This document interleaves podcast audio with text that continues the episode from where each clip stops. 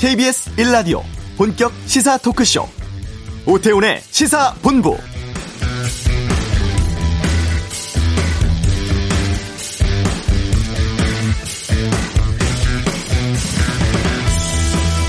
네, 코로나19 상황 좀 보겠습니다. 뚜렷한 감소세 없이 하루 3, 400명의 확진자 발생이 계속되는 지루한 정체 상황이 이어지고 있습니다.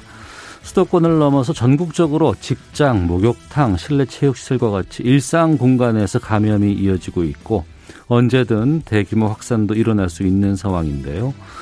지금 감염 재생산 지수가 2주 연속 1을 넘었습니다. 방역 당국 지금이 3차 유행이 안정화되느냐 아니면 재확산하느냐 갈림길에 있다면서 참여 방역에 힘 모아달라고 호소하고 있는데요.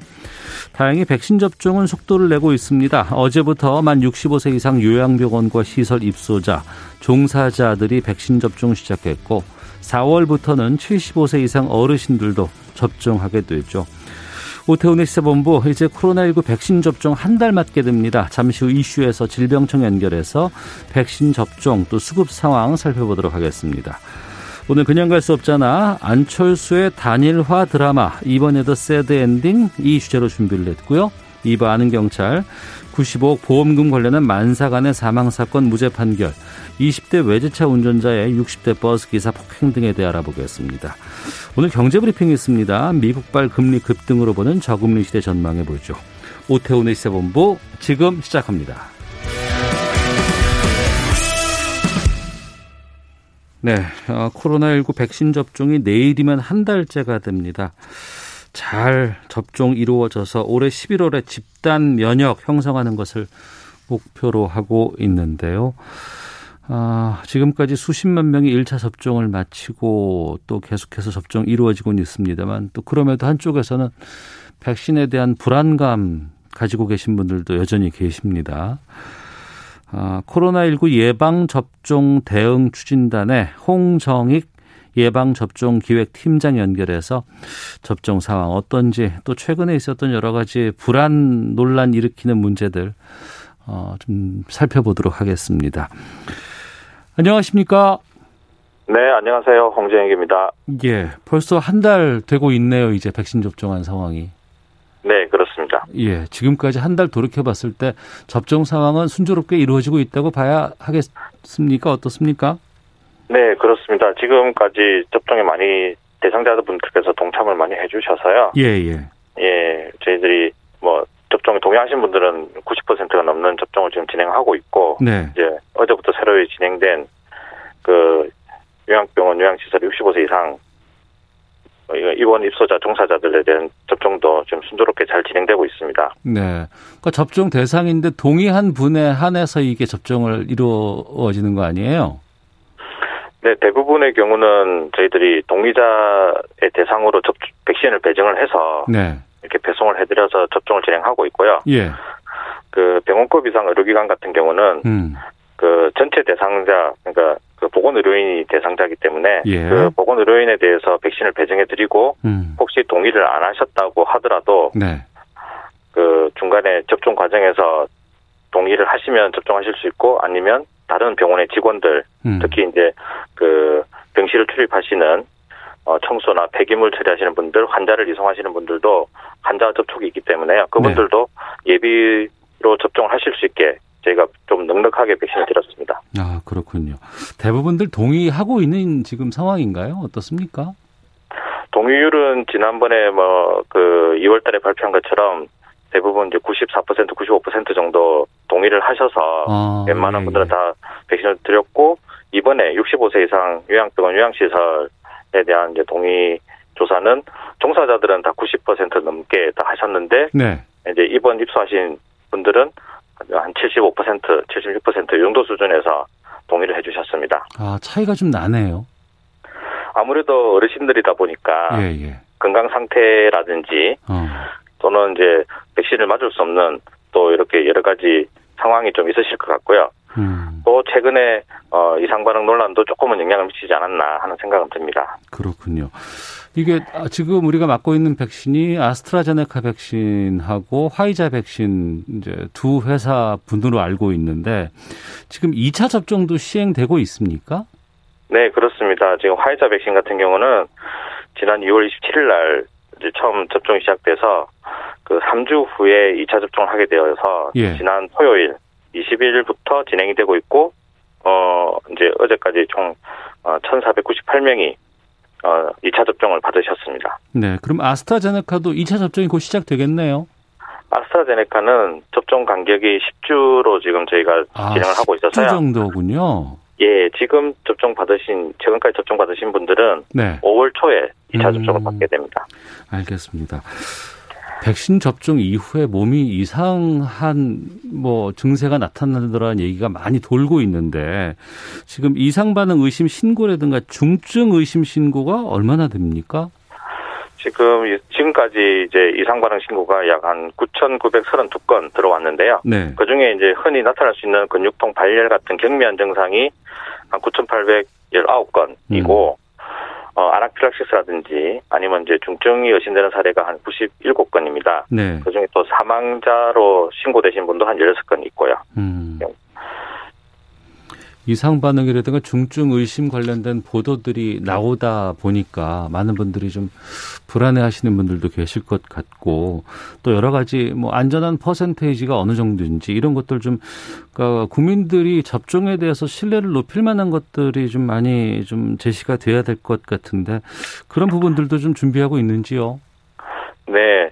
지금 저희들이 이상 반응 신고 건에 대해서 어, 신고 신속하게 이제 중증 같은 사례는 관심이 많으시고 걱정이 많으시기 때문에 네. 저희들이 즉시 즉시 조사를 해서 음. 인과성에 대해서 이제 바로 결과 나온 대로 발표를 해드리고 있습니다. 지금까지 뭐 사망 사례라든지 중증 사례가 예방 접종과 인과성 있다고 이제 밝혀진 건 없고요. 예. 그리고 일반적인 그 이상 반응이라 하더라도 네. 지금 이제 뭐 몸살기가 너무 심하다든지 음. 열이 나서 응급실 갔다든지 그런 사례들이 이제 알려지고 있는데 네. 이 부분들은 저희들이 이제 원래 정상적으로 면역 반응이 일어나면 음. 그런 이제 발열이나 뭐 근육통 같은 몸살기가 나타날 수는 있는데요. 네. 이게 뭐 일반적인 해열제로 잘 조절이 됐고 어. 뭐 수분 섭취나 이제 휴식을 취하면 2, 3일 안에 다 씻은 듯이 없어집니다. 네. 그래서 이런 분들에 이런 부분들에 대해서 제가 이제 널리 좀 알려서 음. 이제 과도한 걱정이나 또는 이제 야간에 뭐 응급실 가신다 이런 일을 좀 줄여서 좀 편안하게 예방접종 하실 수 있게 그렇게 좀 안내를 해드리고 이런 부분들은 전문가라든지 의료계와 함께 정확한 정보도 드리고 주의사항도 안내해드리고 이상 반응이 혹시 생기면 어떻게 대처해라 하는 것들에 대해서 국민의 눈높이에서 계속 안내하도록 하겠습니다. 네. 아스트라제네카 백신은 국내 생산 공장이 있어서 여기서 수급이 좀 우리가 좀 원활하게 이루어지고 있다고 들었는데 화이자 백신은 대부분 다 수입하고 있는 것으로 알고 있는데 오늘 50만 명, 아 50만 회분이 도착했다고요? 네, 그렇습니다. 그, 그 50만은 저희가 이제 그 화이자 회사와 개별 계약한 물건이고요. 예. 거기 이제 50만 회분이 들어왔고 지난 그 2월 26일 날 들어왔던 그 백신은 음. 코박스를 통해서 어, 네. 어, 저희가 11만 7천 명, 어, 11만 7천 회분이 들어왔습니다. 어, 백신 수급 상황은 어떻습니까 지금? 저희가 저기 7,900만 명분 백신을 구매 계약을 했는데 네. 지금 말씀드린 바와 같이 2월 달에는 아스트라제네카 백신이 157만 회분 들어갔고 음. 화이자가 이제 11만 7천 회분이 들어와서 지금 접종에 사용되고 있고요. 네. 2분기에 이제 들어올 예정인 방금 말씀하셨던 화이자 50만을 포함해서 총 이제 한 700만 회분이 들어오게 되고요. 네. 코박스에서 아스트라제네카가 210만 회분 그리고 우리가 개별 계약했던 아스트라제네카도 한 700만 회분 들어옵니다. 그래서 음. 물건 어 백신은 이제 꾸준하게 2월 달에 순차적으로 들어올 예정이고 하지만 이제 4월 달부터 이제 그 서서히 진행돼서 5, 6월 달에 주로 많이 들어오기 때문에요. 네. 접종은 아마 5월 이후에 대, 이제 대단히 접종들이 이제 순조롭게 진행될 것으로 그렇게 예정을 하고 저희가 기반 구축하고 수급 사항을 잘 챙기고 있습니다. 이런 음. 부분들에 대해서 이렇게 차질 없이 이행되도록 저희가 잘 진행하고 백신도 좀 빨리 올 수 있는 부분에 대해서는 계속 노력을 하겠습니다. 네. 어제부터 요양시설에 계시는 만 65세 이상의 네. 어르신들 대상으로 한 백신 접종 시작됐습니다. 여기는 잘 진행되고 있는지요? 네. 그 21일부터 이제 백신을 배송을 해서 어제부터 요양병원 시작을 했고요. 예. 어, 이제 보건소로 배송돼서 요양시설로 방문 접종하거나 위탁 접종하는 것은 이제 다음 주에 시작이 됩니다. 어. 다 아스트라제네카 백신으로 지금 진행할 예정이고, 어, 뭐, 일정의 뭐, 지장이 있다 그런 건 없습니다. 네.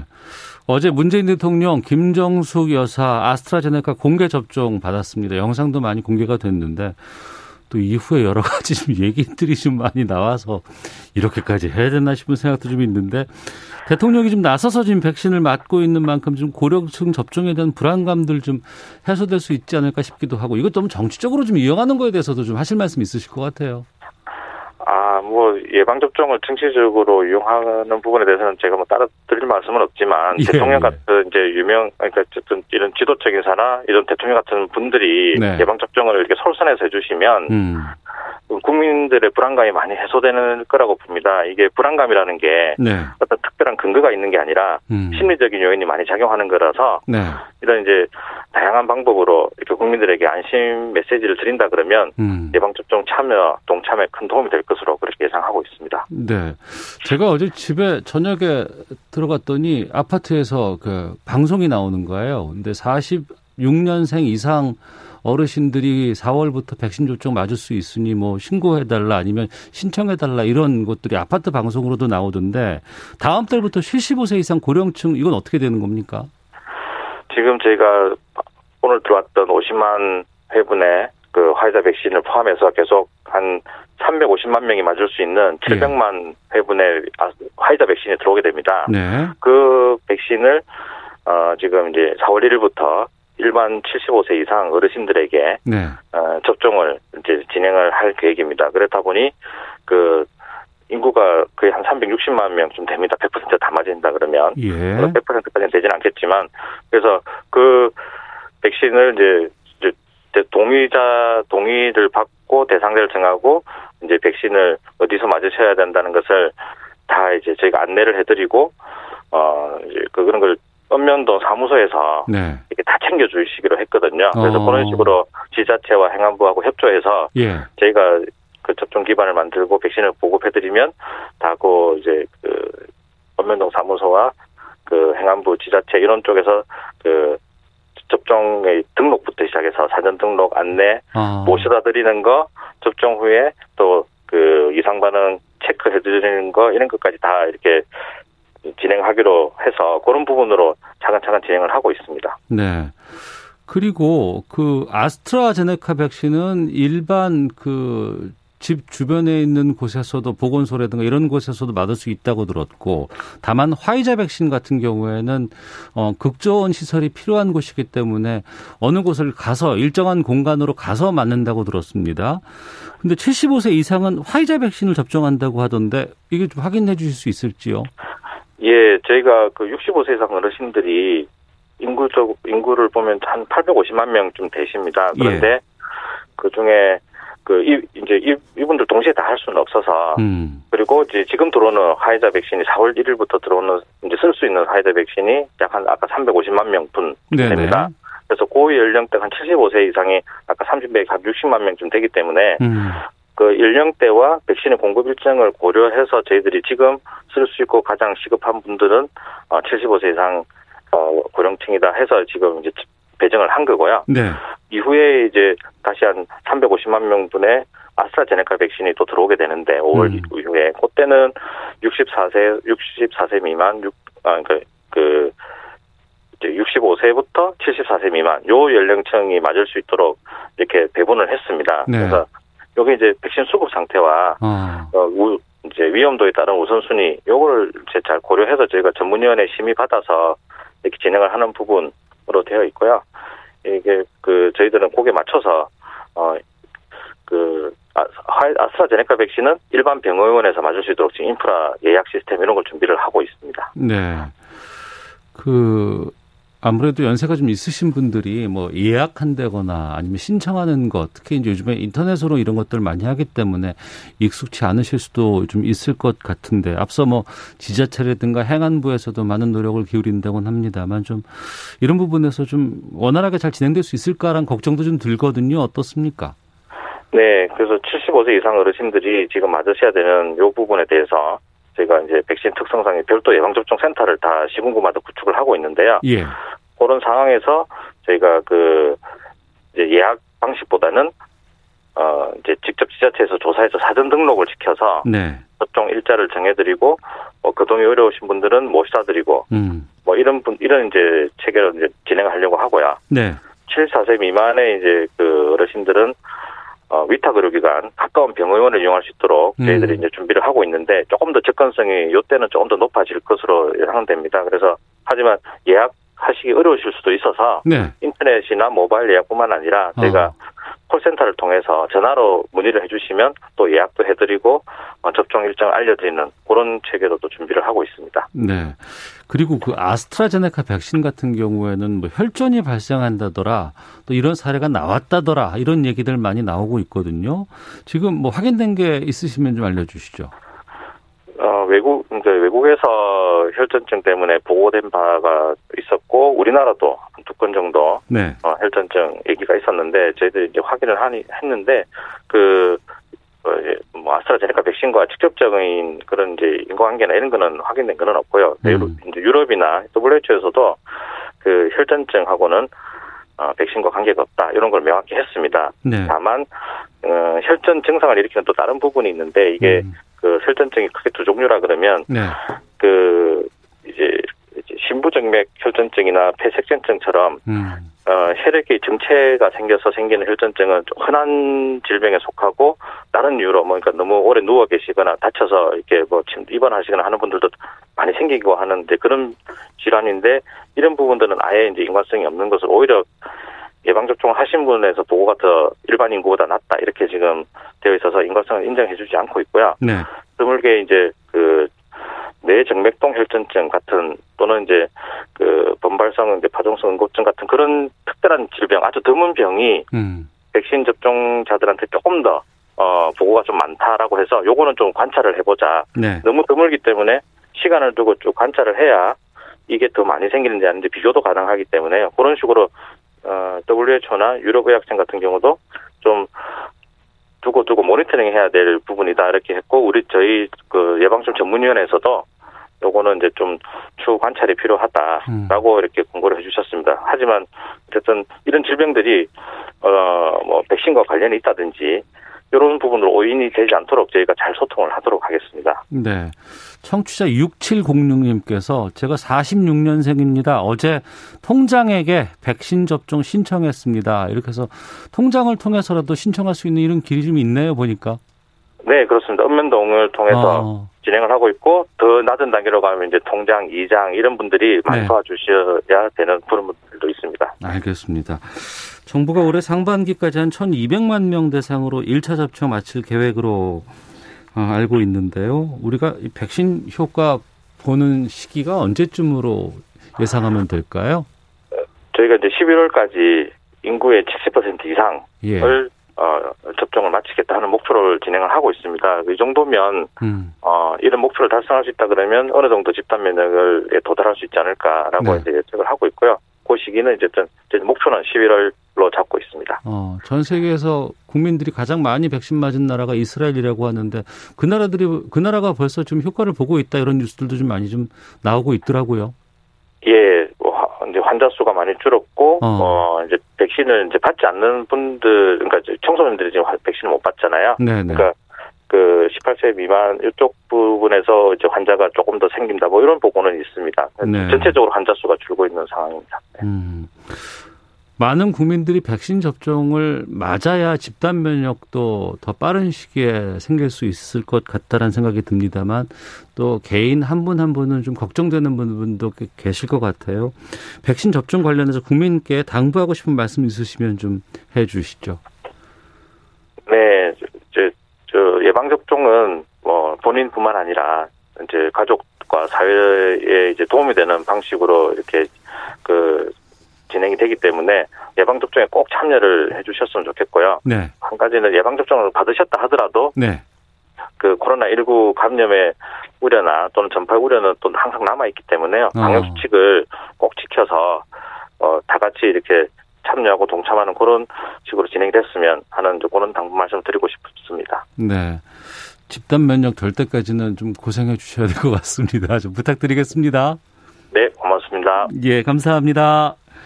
자, 지금까지 코로나19 예방접종 대응 추진단 홍정익 예방접종기획팀장과 함께 했습니다.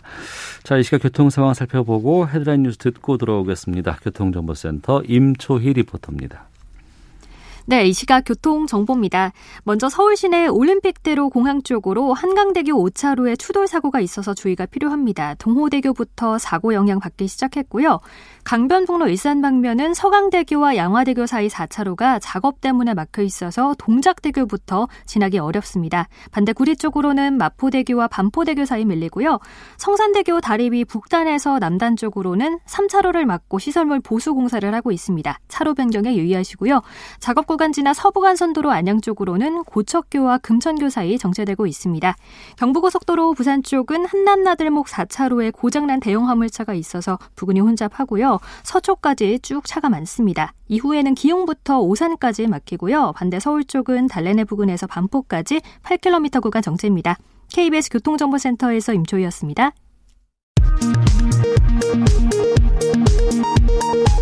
헤드라인 뉴스입니다.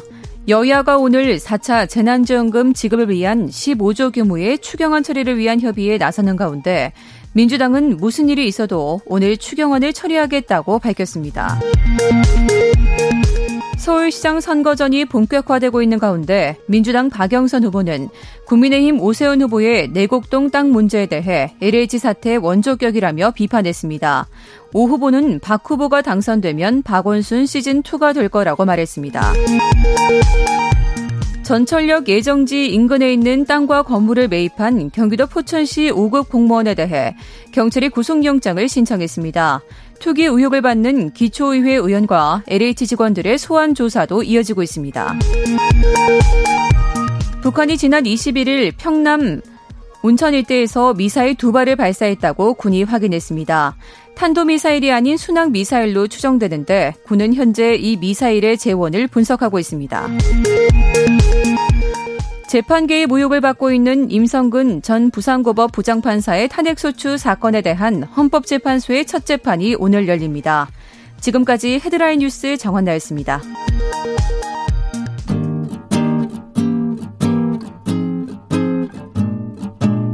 KBS 1라디오 오태훈의 시사본부 여러분의 참여로 더욱 풍성해집니다. 방송에 참여하고 싶으신 분은 문자 9730번으로 의견 보내주세요. 짧은 문자는 50원, 긴 문자는 100원의 정보 이용료가 붙습니다.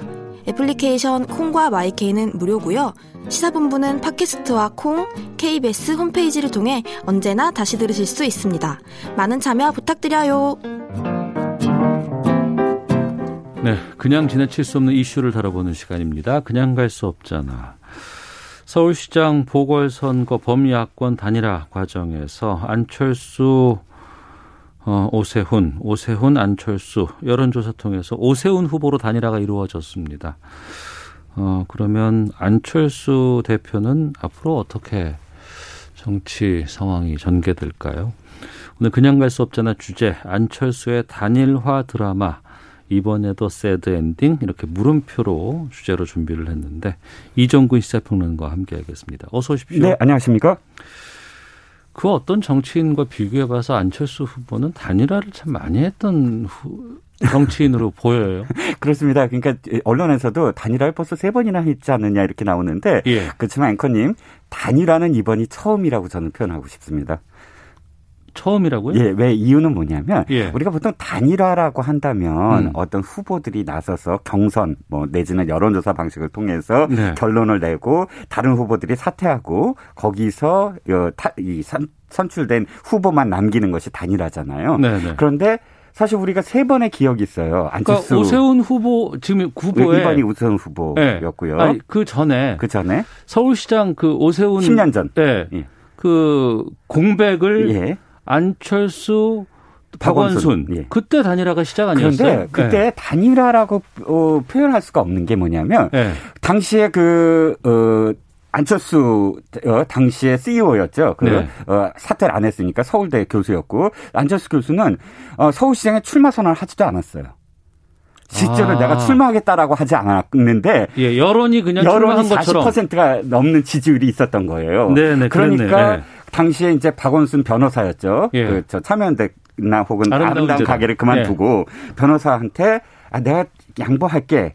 하는 어떤 과정. 그러니까 실제로 출마 선언을 하고 뛰면서 경선이나 여론조사 이런 게 전혀 없었어요. 아. 단일화 협상도 없었어요. 그러니까. 그, 그때는 그냥 양보. 그냥 그냥 네. 양보였어요. 당신이 하세요. 예, 당신이 아. 하세요. 그 이, 어떤 의미에서는 그 다음 해에 대선이 바로 있었거든요. 그랬죠. 그러니까 네. 그냥 전격적인 양보지 이걸 단일화라고 해서 어떤 과정이 있었던 게 아니다. 음. 뭐 협상 룰 미팅 이런 것도 전혀 없었으니까요. 그러니까 네. 그건 그냥 정뭐단이 어, 그냥 양보였고. 그러면 그러고 나서 이제 바로 그 다음 해 2012년 대선 때 네네. 네. 문재인 현 대통령과의 네. 그 단일 단일화. 예. 그것도 단일화라고 하기에는 네. 제가 그 일부러 또 어, 대선 백서를 찾아봤어요. 그러니까 네. 민주당이 낸 당시 2012년 끝난 다음에 음. 대선 백서에 그대로 표현되는 게 이건 이겁니다. 그 네. 당시 상황을 사실 언론에도 안 나온 걸 굉장히 리얼하게 거기 묘사돼 있거든요. 음. 이렇게 된 거예요. 당시도 안철수 후보가 지지율이 더 높았어요. 네. 그 당시 2012년 11월 5일, 그러니까 선거를 앞두고 한 한 달 한달 전 정도예요. 12월 그렇죠. 초에 선 투표일이 있으니까 예. 한달 전에 안철수 후보가 전격적으로 우리 협상하자 단일화하자라고 음. 먼저 제안을 합니다. 그 치열하게 그때 협상 전개했었어요. 아, 계속 협상이 이루어지는데 예, 예. 적합 그때도 적합도 경쟁에 이어갖고 음. 룰이 막, 막 얘기 있다가 안철수 후보 측이 이렇게 얘기를 해요. 우리 그냥 이러지 말고 후보끼리 다 만나서 양자 간에 그냥 협상으로 하자. 네. 그러니까 또 양보식으로 가자. 이런 음. 그런 룰이었 그런 식이었고 세 번째 만난 날 이게 지금 대선 백서에 나온 표현입니다. 서로 격앙된 상황에서 경론을 주고받다가 네. 그날 마지막 제안을 해요. 음. 진신 캠프라고 안철수 쪽에서 마지막 예. 제안. 이 마지막 제안이 아주 구체적인 내용은 모릅니다만 그거를 어, 문재인 후보 측에서 반응이 없었어요. 음. 그리고 전격적으로 사퇴해 버려요. 어. 그러니까 제가 이게 단일화냐라고 얘기하기에는 어 이것 역시 협상의 결렬 후에 자진 사퇴. 음. 이런 식이 돼버렸거든요. 우리가 보통 단일화 그러면 협상을 통해서 뭔가 결론을 내고 결론을 통해서 승복을 하고 네. 그 다음에 함께 무엇인가 시너지를 발휘하는 것 이게 과정인데 음. 중간에 마지막 단계에서 어쨌든 이것도 전격 사퇴에 불과했다. 알겠습니다. 예. 그러면 이정구 평론가께서 이번이 첫 번째 단일화라고 말씀하신 의미를 알겠고요. 그렇죠. 그러면 이번 단일화가 어떤 의미가 담겨 있는 거예요? 아, 첫 번째 단일화, 그러니까 안철수 후보가 보여주는 협상을 통한 결론을 나고 그것을 승복을 한 첫 번째 과정이었다. 어. 였다는 것. 그리고 지금 언급된 부분들은 다 중도와 진보의 화학적 결합이에요. 음. 박원순과 안철수 또는 안철수와 문재인. 그럼 안철수라는 어, 정치인은 언제 나 중도를 표방하고 있으니까 네. 진보냐 아니면 더 진보냐 이런 음. 어떤 결합을 지금 이야기하고 있는데 이번에 처음으로 중도와 보수의 결합이다. 네. 뭐 이런 의미가 있겠고요. 어 어떤 의미에서는 노무현 정몽준 후보 기억하시죠? 예. 여론조사를 통해서 단일화됐잖아요. 네. 어, 그 이후에 그, 이, 이두 번째, 그러니까 뭐, 물론 또 중간 또 있습니다만 제가 소개시켜 드리겠습니다만 두 번째로 여론조사라는 형식으로 당의 후보를 결정했는데 음. 이건 나중에 또 좀 근본적인 어떤 문제가 있어요. 네. 당의 후보는 당원들이 결정해야 되는데 당원들의 의사를 배제한 채 국민들에게 물어봐서 그냥 여론조사를 통해서 후보를 결정하는 과정이 음. 과연 정당 정치에 맞느냐. 네. 청당은 어쨌든 강령이 있고 강령을 이 같이 공유하는 사람들끼리의 결사체거든요. 음. 근데 그 강령과 상관없는 모든 국민들에게 이 조사로 묻는다. 이걸 승복한다. 이건 어쨌든 어 계속 이렇게 가야 되느냐라는 건 정당 정치에 있어서는 좀 생각해 볼 측면이 있다는 거죠. 네. 어쨌든 이번엔 첫 번째 단일화라고 말씀을 하시지만 세 번에 걸친 단일화 과정이 있었잖아요. 네네. 참여도 했었고. 어 그런데 다 성공하지 못했어요. 네. 안철수 네. 어, 대표 입장에서 보면 네네. 그건 왜 그랬다고 보세요? 일단 어, 한번 다시 도, 되돌아보면 언제나 안철수 후보는 세 번 다 지지율이 앞선 상태에서 제안을 해요. 시작은 네. 시작은 그리고 거의 먼저 제안을 해요. 음. 그럼 그 과정 속에서 물론 사퇴를 하든 뭘 하든 끝까지 결과를 내지 못한 점 네. 무엇 때문일까? 저는 네 가지로 생각을 해봤습니다. 일단 양당 정치의 벽을 뚫지 못했다. 어, 즉 예. 언제나 어, 이 안철수 후보는 제3지대에 있어요. 음. 그러니까 소수당이거나 무소속이거나 네, 그런 네. 입장에서 거대 양당 그러니까 우리나라 정당 정치의 시작부터 끝에 함께 했던 음. 이름은 계속 바뀌지만 네. 그 보수와 진보를 표방하는 정당의 벽을 넘어서질 못했다는 거죠. 어느 음. 쪽에든. 우리 정치가 보면은 제3지대가 성공한 적이 없었어요. 그렇죠. 네. 언제나 그 캐스팅 보트 역할은 할수 있었을지언정. 음. 두 번째는 역시 비슷한 얘기지만 정치 경력이 벌써 10년이시더라고요. 2012, 어. 11년도에 양보를 한 것까지 포함하면. 예, 예. 그런데 여전히 소수당 아니면 무소속이에요. 음. 즉 아무리 제3지대라고 하더라도 네. 자신의 뜻이 일관적인 어떤 메시지를 던졌다면 거기에 동의하는 사람들의 세력이 형성돼 있어야 됐다. 아, 예, 근데 예. 언제나 세력은 미미하다라는 어. 거. 네. 그게 본인이 좀 생각해야 될 부분. 세 번째는 팀 플레이가 가능했느냐 언제나. 음. 즉 소수인 부분이랑 똑같지만 자신을 예. 지지하는 그 정치인 내지는 어, 조언하는 그룹과의 팀 플레이가 보여준 게 있느냐. 음. 언제나 개인기에만 의존했던 게 아니냐. 네. 마지막으로 어, 판단력, 결단력 이런 것들이 정치인의 소양인데 음. 결론적으로 얘기해서 협상, 조율, 타협 이런 게 단일화 과정에서 보여지면서 그것들이 아름답게 보여야 되는데 네. 결과적 결과론적으로만 봤을 때도 자신의 언제나 그 지지율이 높았다가 마지막에 이렇게 그 실패하는 거를 보면 음. 어, 결론적으로는 어떤 자산이 쌓이진 않았다. 정치적 자산, 네. 뭐 지역적 자산이든 이념적 자산이든 그것들이 뚜렷해야지만 어, 계속 그 어, 어떤 이 뭐랄까 결론을 자신한테 유리하게 가져갈 수가 있는데 음. 그것이 뚜렷하지 않은 상황이니까 협상 과정에서 언제나 밀릴 수밖에 없지 않았느냐라는 네. 생각입니다. 그러니까 시작은 창대해도 끝은 좀 그래 썩 네. 끝에 마무리 짓지 못한 그렇죠. 거죠. 매끄럽지 내, 못한 내 부분들로 예. 하고 있는데 그럼에도 불구하고 그 어떤 상황에서도 계속해서 도전하기도 하고 네. 또 한편으로는 그때마다 이번에도 그랬고 팬덤이 계속 유지가 된다는 느낌은 받거든요. 그렇죠. 아직 정치적인 어떤 네, 영향력을 행사하는 그러니까 참 이게 그 아, 정치학 쪽에서 학교에 학교 쪽에서도 학계에서도 굉장히 분석을 하면서 여러 가지 분석하지만 간단하게 표현하면 이거예요. 안철 수 없는 안철수 현상은 계속된다. 안철수 없는 안철수 현상이 계속될 거다. 네, 안철수는 실제로 존재하는 안철수라는 정치인이라면 안철수 네. 현상은 하나의 어떤 뭐 어, 어, 네이밍이죠. 그러니까 어떤 의미냐면 양당 정치에 실망한 사람, 그리고 기성 정치에 실망한 사람, 아 여기 싫어. 근데 어. 그렇다고 저쪽도 싫어. 그렇죠. 이런 분들. 이를테면은 아 보수는 내가 지지하기 싫은데 네. 진보는 어 지금 하는 게 너무 형편없어. 이런 생각. 예. 또 거꾸로도 가능하죠. 네네. 어, 진보는 지지하기 싫은데 보수는 내가 어, 표를 던질 수가 없어. 음. 이런 생각을 가진 사람들의 마음이 언제나 새로운 그러니까 정치권에 없었던 사람. 네. 뭐 안철수만 해도 IT계 음. 신성에다가 교수에다가 이런 능력. 근데 또, 또 네. 다른 부분도 가능할 거예요. 어. 뭐 전혀 다른 전문직이라든지 이제 이런 사람들에게 기대를 거는 마음 음. 이런 것들이 계속 유지되는 게 아니냐. 네. 그런데 실질적으로 안철수 대표를 딱 생각했을 때, 어 안철수 현상하고 바, 바라보는데 실제로 결과는 내놓은 게 없다. 음. 결론을 낼 수 없었던 건 새 정치가 뭔지 아직도 모르겠다는 거예요. 많은 분들이 그 부분을 지적하고 계시거든요. 예. 그건 행동으로 보여주고 결과물로 내야 되는 것이지 네네. 네. 말로 새 정치를 한다고 해서 사람들이 그걸 공유할 수는 없는 것이거든요. 음. 그래서 그럼에도 불구하고 어쨌든 만약에 새로운 어떤 바람을 일으키는 사람이 있다면 그 사람을 기존 정치권이 아니라 전혀 다른 쪽에서 나올 테고 그걸 또다시 우리는 현상이라고 부를 텐데 네. 그 현상은 안철수 현상의 또 시즌 2일 거다. 뭐 음. 이렇게 분석을 하는 거죠. 창당도 참 많이 하셨어요. 아, 그렇죠. 새정치 연합을 창당하는 과정에서 어, 김한길 민주당 대표와 또 함께해서 또 연합당을 만들죠. 새정치 민주연합. 그다음 또 국민의당 창당했다가 바른미래당으로 합당했다가 다시 국민의당 새로운 국민의당 창당했다가 음. 10년 동안 사실 꽤 많은 창당과 탈당과 무소속 생활을 겪었다고 할 수가 있겠죠. 네. 앞서 말씀하신 것처럼 우리 정치가 양당 체제로 상당히 좀 힘을 받다 보니까 네. 굳어져 있다 보니까 그때그때 상황에 따라서 단일화 과정들이 상당히 많이 있었거든요. 네. 그 부분은 어떻게 보고 계세요?